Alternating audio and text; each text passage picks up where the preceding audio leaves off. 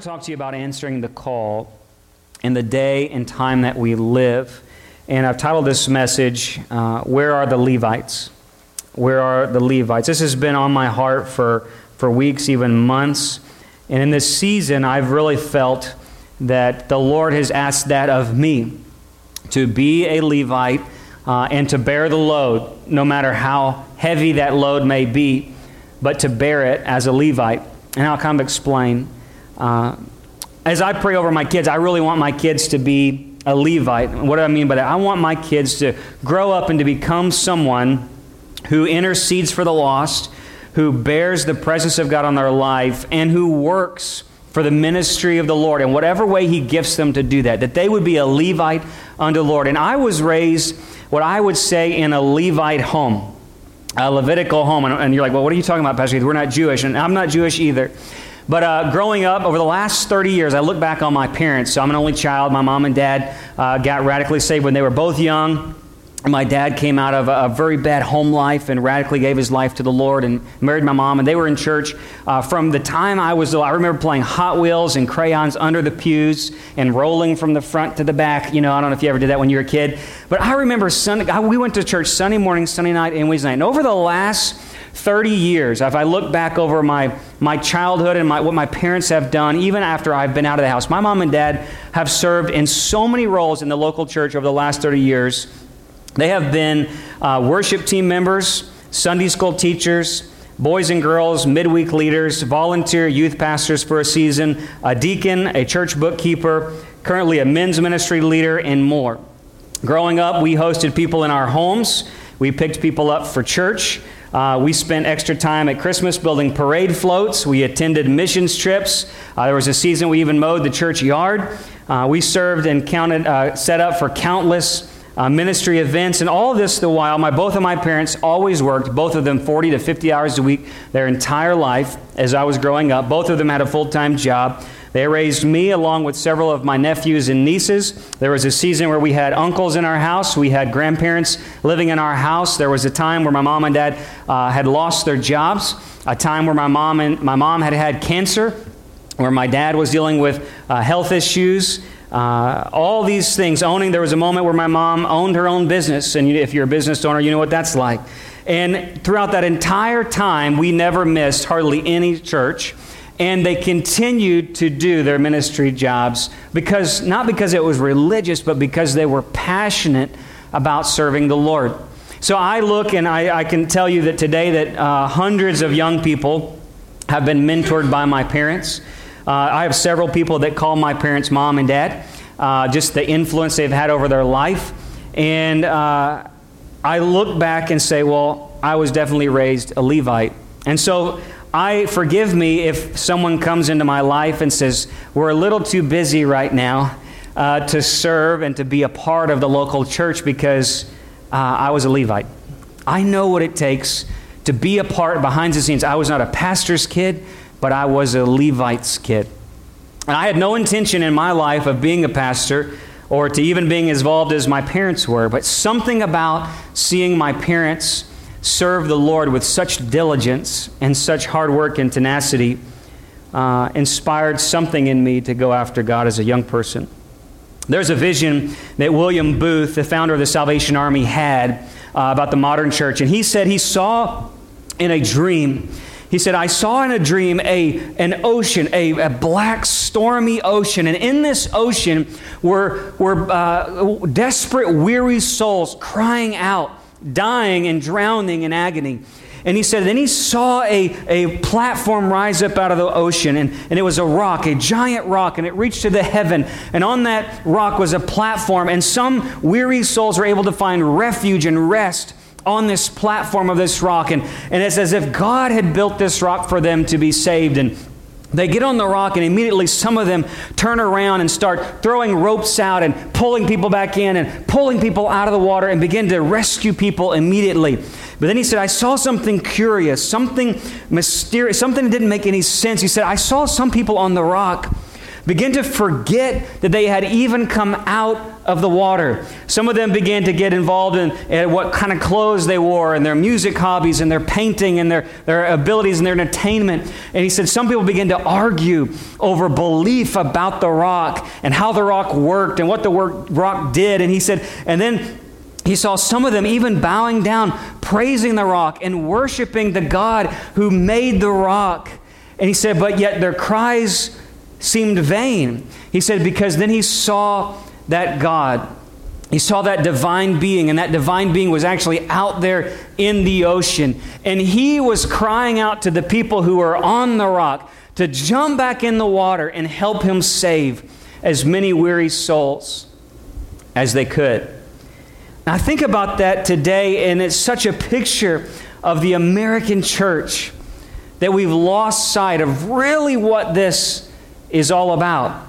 You know, following COVID 19, I listened to the news the other day, said that in some certain industries, up to 20% of people have not returned back to the workforce. That's why we have so much shortages in our country today. 20% and some, uh, five, anywhere from 5 to 20% of the American workforce is not re engaged in 2021.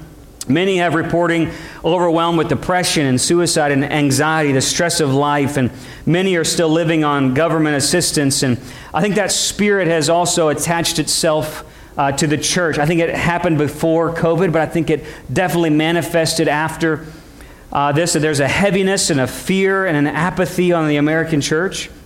I think people have unknowingly bought into the lie of the devil's wel- welfare that you can live uh, through disengagement and live without working, that you can be a Christian without serving, uh, that Jesus is not coming quickly.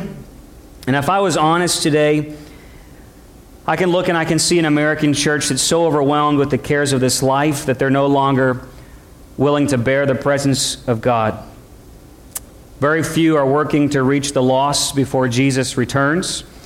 I see two groups. The first group is uninterested in the things of God. They're too busy to take weekly Sabbaths. They fill their lives with worldly entertainment and pleasures. They work hard to build a better life here and now, but they're not spiritual enough, perhaps, to engage in the building of God's kingdom. They've gladly passed the buck to paid pastors and professionals or people that they perceive are less busy than themselves that will get involved. Somebody less busy than me will get involved and, and serve. Someone more qualified, perhaps, and less busy. That's the first group. And the second group, I would say, are those who have been faithful for years. They've been faithful for years serving, but have now burned out. And unbeknownst to them, they realize uh, now that they were working by their own self effort. Now, today, they've grown weak in the presence of God. They neglected, unknowing in previous seasons, times to be refilled, and had unknowingly become religious. They no longer believe the church can win. I see, a, I see a movement of religious people who no longer think the church can win. And so, what we do is we disengage and we're willing to watch from the safety of our own living rooms and the safety of our own windows to watch the world go to hell and burn in a blaze of fire. And we'll watch it in safety and think, well, this was all coming anyway. It's hopeless, we think. We no longer believe truly in revival, truly that culture can change, truly that God's going to move in these last days. So, my question is the title of this message is Where are the Levites? Where are the Levites? Who is Levi? Levi was uh, a son of Jacob. He was a descend, he was the grandfather of all the tribes of, of Levi, the, the clans of Levi. He was the representative of the tribe of Levi. And so the tribe of Levi, if you remember the story in Moses' day, that Moses goes up and gets the Ten Commandments, he comes down and there's pagan revelry and the people of God have quickly turned away. And Moses throws down the Ten Commandments and he, and he looks and he says, they won't stop doing their entertainment. They won't stop this pagan idolatry. And he can't get any of their attention as he's preaching the gospel to turn back to God. And he says, now whoever is for the Lord, may he come out and come here. Whoever is for the Lord, he draws a line in the sand in the spence. He says, Whoever is for the Lord, may they come here. And Moses stands apart. And the only tribe that answers the call is the tribe of Levi. And the Bible says that for that reason, in Deuteronomy chapter 10, that the Lord would set apart the tribe of Levi to carry the ark of the covenant and stand before the Lord to serve him and bless his name. And from that day forward, every member of the tribe of Levi would stand apart before Israel to show Israel the way to get closer to God. They would minister before the Lord day and night. They would bear the load of carrying the artifacts of God, and they would intercede for the lost. They would intercede for their own countrymen, and they would stand there and say, This is the way you can come into the presence of the Lord. And they would not cease to minister to the Lord day and night. And in this day and age, I'm asking myself, where are those Levites? Where are the people that Peter says, he says, As for you, you will be a royal priesthood, a holy nation, a people for God's own possession? Because the point was that God desired all of his tribes to be Levi, and yet only one tribe was willing to answer the call of their Moses, their Savior, their Redeemer and stand apart and bear the load. And the same is true for the Christian church today. Peter says in, in his, his epistle, he says that you all, you all, God's plan is that every single Christian, every single Christian would be a Levite, a royal priesthood who will stand apart in this day. Who will stand and who will work and who will bear the load? Let's look in Ezra chapter 8. If you got a Bible, look with me in Ezra chapter 8 verse 15. So that was all introduction. Ezra chapter 8, verse 15. Let me give you this story because this story really, uh, hopefully, will bring it home for us that we can leave this place willing to become the people that God wants us to be. Ezra chapter 8, verse 15. So let's talk about returning to Zion. So if you go back in history, Israel had fallen away from the Lord. All the northern tribes, the ten tribes of Israel, had gone into exile. And then now the two tribes from the, the south, the tribes of Judah and Benjamin, uh, had gone into exile as well. And they had gone into Babylon. And the prophets had foretold that they would, all of Israel would go into exile for 70 years, and then God would raise up a redeemer who'd send them back. Now that time had come, and now there's a new empire in place, Persia. And King Cyrus of Persia has taken over Babylon, and the exiles of Israel are living there.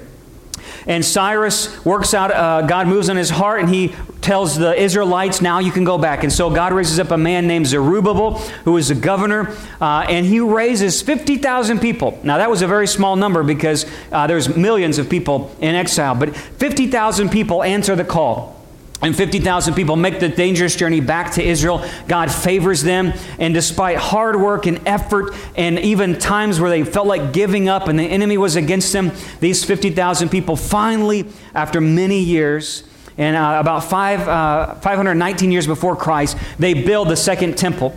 Now, one generation who had been in that zealous missions move, movement, man, they rejoiced when they built the temple. But yet another generation who had saw the previous temple, they wept over the glory that wasn't there, that God didn't show up. And so you have this moment. Revival is here, but it wasn't like it ought to be because only 50,000 came. Now, 60 to 80 years has now gone by. There's a new temple in Israel, but it's not the former glory. And the people who are there have already, in 60 years, lost their zeal. They've begun to intermarry with pagans. They, they begin to lose their zealousness. The house of the Lord is quickly falling apart, and they don't even know the Word of God. There's no one there educating them in the things of God. And so in exile, God finds a young man, and that young man's name is Ezra. And Ezra has a passion for the Lord. He loves the Word of God. He is a Levite and a descendant of the high priest. And he, as a Levite, there's something in him that begins to burn with passion for the Lord. And God calls him to be a missionary, to go back to Israel and to lead a new wave of revival. And as the Lord moves on him, he gives favor with the new emperor and he calls out, Who will go with me to reach uh, and build and finish building the house of the Lord and educate these people in the Lord? And he calls, and guess what? Only 1,500 men and their families answered the call. Estimated to be about 5,000 people. It was only 10% of the previous revival. It was only 10% of the people, 10% of the last wave. Ezra and these 1,500 men and their families meet on the side of the riverbank as they are about to trek on a 900 mile dangerous journey with no soldiers, and they have millions of dollars in, in uh, jewelry and supplies for the temple. And they meet there, and as he's stepping out in faith, something this young man has never done before in his life, he just knows that God has called him to be a Levite and to go back to the Zion. And he has got what he's got with him. He says, Lord, we're about to do this dangerous journey. It's going to risk. We may lose it all. We may die on this place. He says, but let me, let's pray and fast. And as he begins to take an inventory, here's what he says in Ezra 8, verse 15. Now I assembled them at the river that runs to Ahava, where we camped for three days. And I observed the people and the priests. I did not find any Levites there. I did not find any Levites there. So I sent for Eleazar and Ariel and Shemaiah and Elnathan and Jarib and Elnathan and Nathan and Zechariah and Meshullam, leading men for Joiarib and Elnathan and teachers. I sent them to Iddo, the leading man at the place of Casiphia. And I told them what to say to Iddo and his brothers, temple servants at the place of Casiphia, that is to bring ministers to us for the house of our God. According to the good hand of our God upon us, they brought us a man of insight of the sons of Mahali, sons of Levi, the son of Israel, namely Sherebiah and his sons and brothers, 18 men, and Hashabiah and Jeshaiah and the sons of Merari and his brothers and their sons, 20 men, and 220 of temple servants whom David and the princes had given for the service of the Levites, all of them designated by name. Where are the Levites. Of only 1,500 men and their families, 5,000 people total perhaps, answered this call. Not one single one of them was a Levite in Ezra's day who answered the call to go back and build up the people of God. He says, Where are the Levites? And he musters up 11 men, and those 11 men go to the nearest Levitical town. And they said, You've got to give us people for the building up of the Lord. Why? Because only Levites could build the temple of God. And not, no one else, other Israelites could participate, but it was only Levites who could lead the people in the presence of God. Only Levites are the ones who could carry the sacred artifacts into the place of God. Only Levites are the ones that were called to minister day and night and to intercede. It was only Levites who could know the Word of God and learn it and teach it to the rest of the society. And he's like, How can we go back and build up the people of God if we've got no ministers of the Lord with us? He says, And God moved, and 38 men and their families answered the call. Now, how come they didn't answer the call in the beginning? And how come only so few, 38 men of millions of people in Israel, only 38 Levites would answer the call? And that was after much begging and pleading. Number one is probably they was too comfortable and secure. You see, in Babylon, perhaps before Levi and their ancestors had much work, they, they had much work to do as people of God and before the temple. And now in Babylon, they could be just like everybody else. They got to have jobs and they had security. And would this journey even be worth it? You know, I, me and my family have lived in this place for 70 years. I've got a house and a car and TV, and I'm building up my 401k. And man, it's safe and secure here. I love my kids' school, and man, I, I have a life here. And you're telling me to sell it all and leave it all behind and pack my family up and make a 900 mile treacherous journey. And when we get there, we're going to have no house and we're going to have to build a house at the same time. We're building up the, the temple of the Lord and rebuilding Jerusalem. And along the way, enemies are going to try to rob us. And when we get there, enemies are going to be against us. Man, is it even worth it? What's the point? Why would it even do this thing? They lost Number two, the vision that it would even be possible. They first found comfort and security living in Babylon. Number two is they were hopeless for the vision.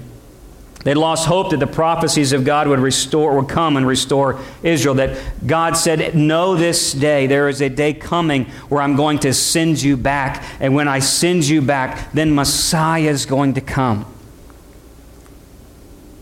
They didn't care anymore. They lost the vision and the hope that it was even possible that God would do something great in the day that they lived. I'll give you three questions. Number one is who will stand? Just as Moses had asked, Who's on the Lord's side? Let him come to me. Jesus offered the same call for his followers. He said in Matthew 16, If anyone wishes to come after me, he must deny himself and take up his cross and follow me. Whoever wishes to save his life will lose it, whoever loses his life for my sake will find it. You see, this is a dangerous journey. This Christian life is a dangerous journey. You are sure to know that the enemy is going to be against you. It is a life of sacrifice, it is commitment. But let me tell you something the journey to get closer to Jesus is always worth it. Somebody say, Amen. It is always worth it. I don't care how dangerous it is, I don't care what you have to give up, because what you're going to get through by giving it all up here and now to get to there, man, it is going to be worth it when you get to heaven and you see that all all God can do for you, we say, Man, I've given up houses and cars and things now, all the pleasures and pursuits of this world. Jesus says there will be a hundred times as much in the ages to come for those who would give it up here and now on this earth. He says, Who will stand? Who will stand? I fear that many Christians today are willing to settle to be a Levite in Babylon. I want to be a Levite, Lord. Yes, I'm a Levite, but I'm living in Babylon. He says, But who will stand and come out from the way culture tells you Christianity should be? Who will leave and stand apart for truth and justice and right? Let me tell you something. It's going to get really hard, really quick here in the next few decades or even years to stand apart and stand for Christ in your schools, in your workplaces, in the political arena. It is going to be really hard, and God is going to say, Who is going to stand apart and come out of Babylon and take on enemy attacks and preach the truth and stand apart and say, This this is the road to Zion. Being a Levite means standing apart from culture and standing from truth. It means following Christ to the denial of ourself. It means giving up your life to risk it all to draw near to Christ. Number one is who will stand. Number two is who will work. Work's a bad word nowadays. You know, the Lord had put Levi, the Levites into his ministry service, and one of the interesting things about this tribe is that while the other tribes could have a job and own land and have a family and pass that land down to other people, and then that was how you lived and, and blessed your children in that day, you would pass your estate off to them. And we do that here in, in LaSalle Parish. Most of us, some of you here today, may be living on grandma's land that was purchased years ago, and, and it built your family. It was a blessing to you. Maybe when you got married, you got mama's old house or grandma's old house or some of that 40 acre tract somewhere. And, and as much was the same like that, but the Levites could never own real property. They never could own the, they didn't have a secular job. Not one of them in the, in the tribe. You're talking hundreds of thousands of people. None of them could have that job. What were they doing? They each had a role to play in ministering to the Lord. They each had a role to play in building up the ministry of God. In Deuteronomy chapter 10, verse 9, God says to the tribe, He says, I'll be your inheritance. I'll be your inheritance. You trust in me. You live this life by faith. If you work for my temple, if you work for my ministry, if you minister to the people, I will take care of every need you have. They begin to eat from the tithes and the offerings. They begin to eat from the sacrifice. They ate and were prescribed everything. They gave their full life into ministry their full life into the service of the Lord. And God was sure that He would take His portion and provide for them. Remember the stories where Matthew 6, where Jesus says, Don't worry about what you're going to do with your life and the sparrows and the flowers. God does handles all that. You just give your life to the kingdom of God, He's going to take care of all your needs.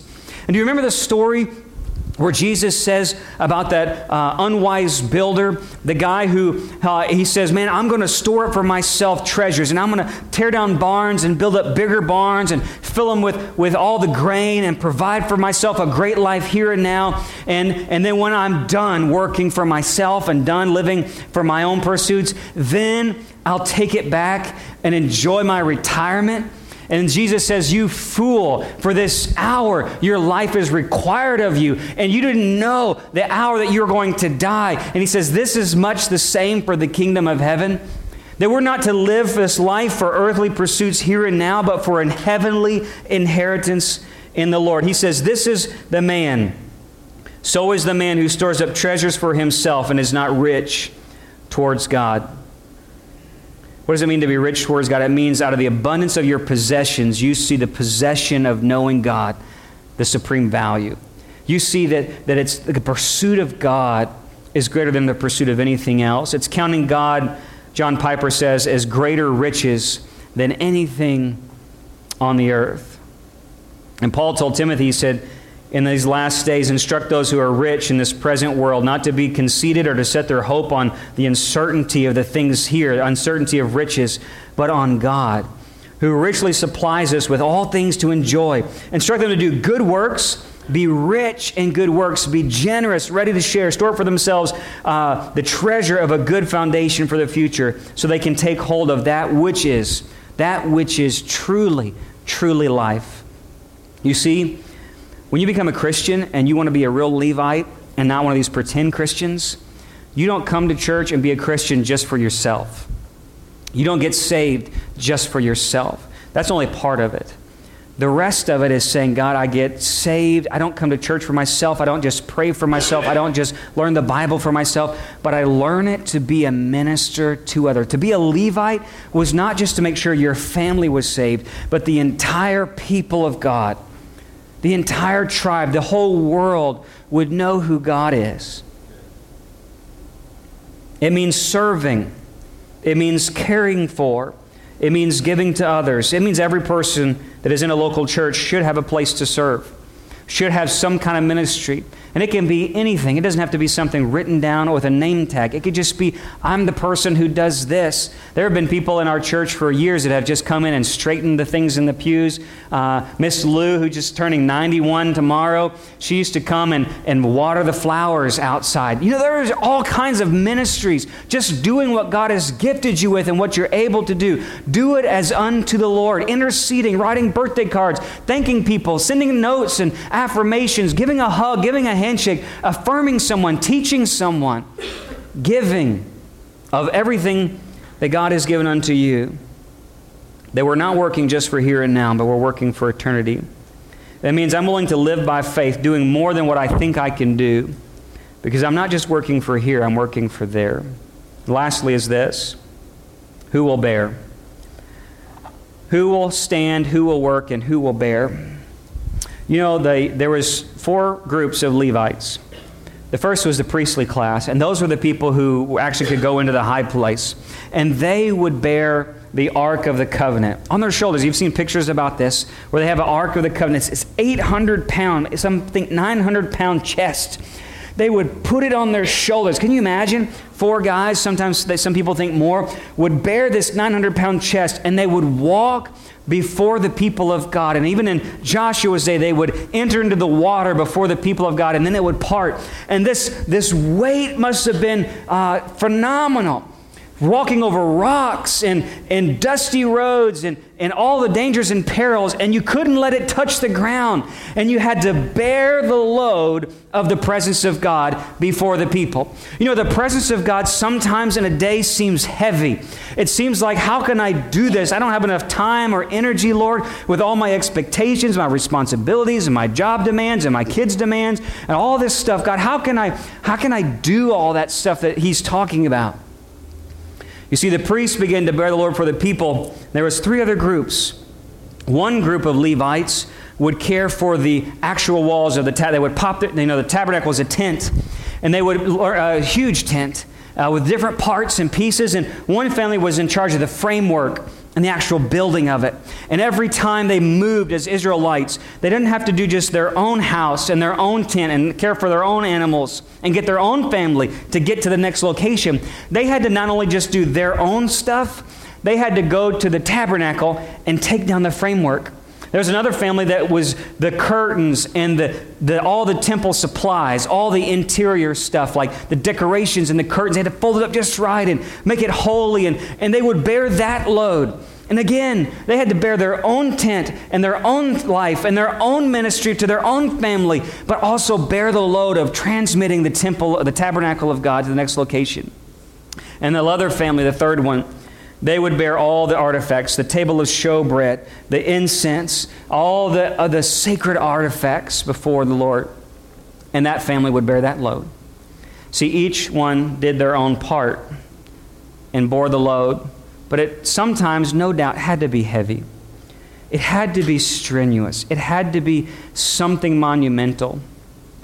But it was their calling to bear the presence of God and to bear the load of their own families before a lost and dying world. someone has to do it. Someone has to show the world what heaven is going to look like. Someone has to teach. See, in this family, not only would they teach their own kids the Bible, if any of the other Levites would, uh, any of the other people of the, of the tribe or of the foreigners would come into the place of God unworthy or unready, they would die. And the Levites were there to instruct them to say, no, this is the only way to get into the presence of God. This is the sacrifice required. This is the way you come before the Lord. And they were to instruct the people to bear the load of the people and to bear the load of the presence of God, to tell people this is the way to heaven. Is that not true of you and me today? Where are the Levites? Paul says, Don't you know that all of you collectively, all of you collectively, are the temple of the Holy Spirit? Don't you know your bodies were purchased? They're not your own. That you are all living stones, one place says. What does he mean? You all have a load to carry to get the presence of God and let Him move you and move you and to bear the load of what it means to be the temple of the Holy Spirit, to be a kingdom of priests, a royal priesthood, a people who is interceding for the Lord, who is ministering to the Lord, who is telling people, this is how you get to heaven. Don't go this way. You can't come in that way. This is how you get closer to God. Don't you see that God is holy, holy, holy? Levites would, before, think about it, even before Jericho's walls fall, who was it the ones that were shouting praise and who were shouting the trumpets? It was the Levites. I think God is looking for a group of people in a day of sleeping saints, in a day when few are answering the call, who will say, Yes, I will take the treacherous journey. Yes, I will stand apart. Yes, I will bear the load of no matter what the cost is. I will lead the people of God into a new wave of revival. I will shout before anybody else shouts. I will sing before anybody else sings. I'm not just going to bear the load of ministering to my own family, but I'm going to get involved in the local church. I'm going to serve the things of God. I'm going to lead us into another place that we've never been before, and I'm not satisfied satisfied with serving God in Babylon. I want to serve Him from now and into heaven too. And I'm going to make the journey no matter what it takes. I'm going to be a Levite in this generation.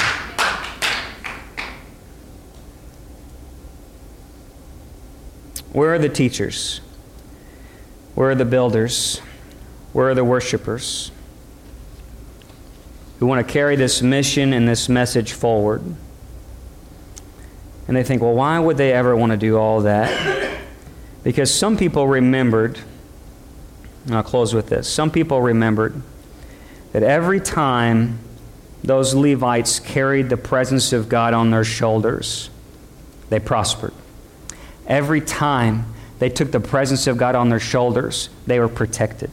Every time in a desert, in a wilderness, in a journey that seemed impossible, God parted waters. God made food fall from heaven. Waters opened up in the middle of a desert. Let me tell you something. The journey's going to be hard, but it's going to be worth it. It's going to be worth it to not just care for your own life and your own family, to, to be a part of building up God's church in a day where He wants to send a new wave of revival and say, Man, I saw these stories in Scripture how God opened blinded eyes and deaf ears, and how God provided miracles of five loaves and two fishes. And I don't know how we're going to make it on our own, but I know that anytime we bear the load of the presence of God on our shoulders and we step out before anybody else has stepped out, even if we stand alone, we will always make it.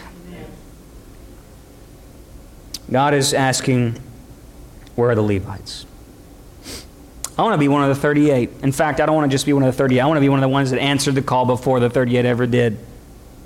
I believe God is looking for a new generation. As some have got lost in the things of this world and some have burned out. You see, I think about all the Levites that were passed by when that 38 answered the call. You see, God is always looking for someone to answer. You see, God passed by other tribes. When the Levites stood up, he chose them.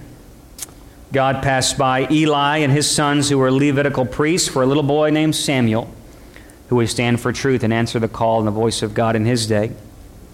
When others fail to lead, God always chooses the ones who are willing. Jesus passed by the religious Pharisees for a bunch of unlearned fishermen because they were hungry and they were willing and they were willing to leave their nets and follow him. And God will bypass us in this church too if we're not willing to answer the call to carry this mission and this message forward to a new generation. Because if the Levites are not leading, God will raise up someone to carry the load.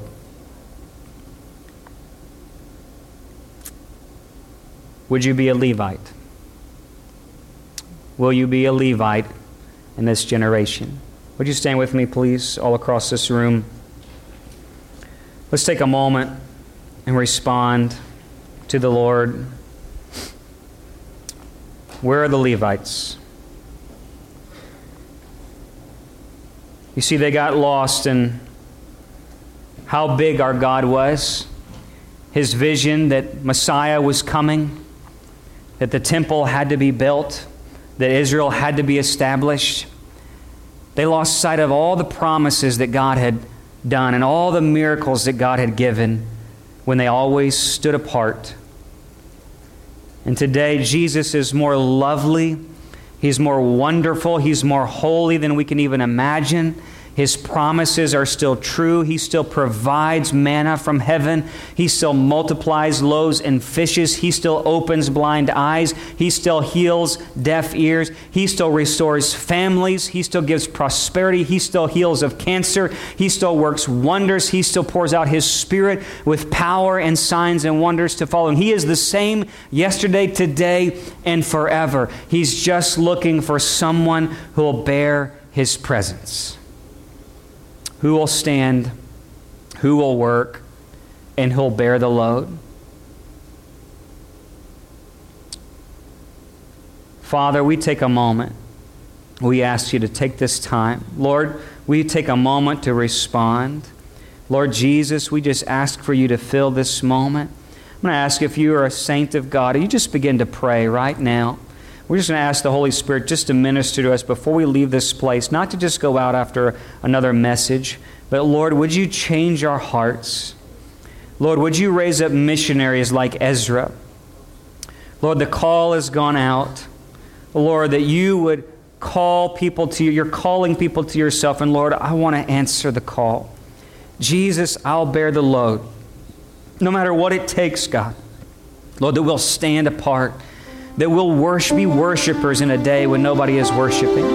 We'll be people who are serving in a day maybe when nobody is serving. God, we'll stand apart from culture and entertainment and worldly ideologies. Lord, we'll stand against the enemy because we know you're with us. Lord, we still believe you're a God who breaks through, God, impossible roads and journeys. God, we still believe you're a God who's all powerful who's worth it, who's worth whatever sacrifice. Like those young fishermen who saw something in Jesus that was worth leaving their nets to give it all up to follow him. There's something about you, Lord, that makes it worth the sacrifice. Get our eyes on Jesus again, Lord. Get our hearts set on you again. Lord, it's not about the sacrifice and the religiosity, it's about you, Lord. What a privilege to bear your presence. What a privilege to carry your church forward. What a privilege it is to serve you, Lord, because we're ministering to you, Jesus, because you are worthy, Father.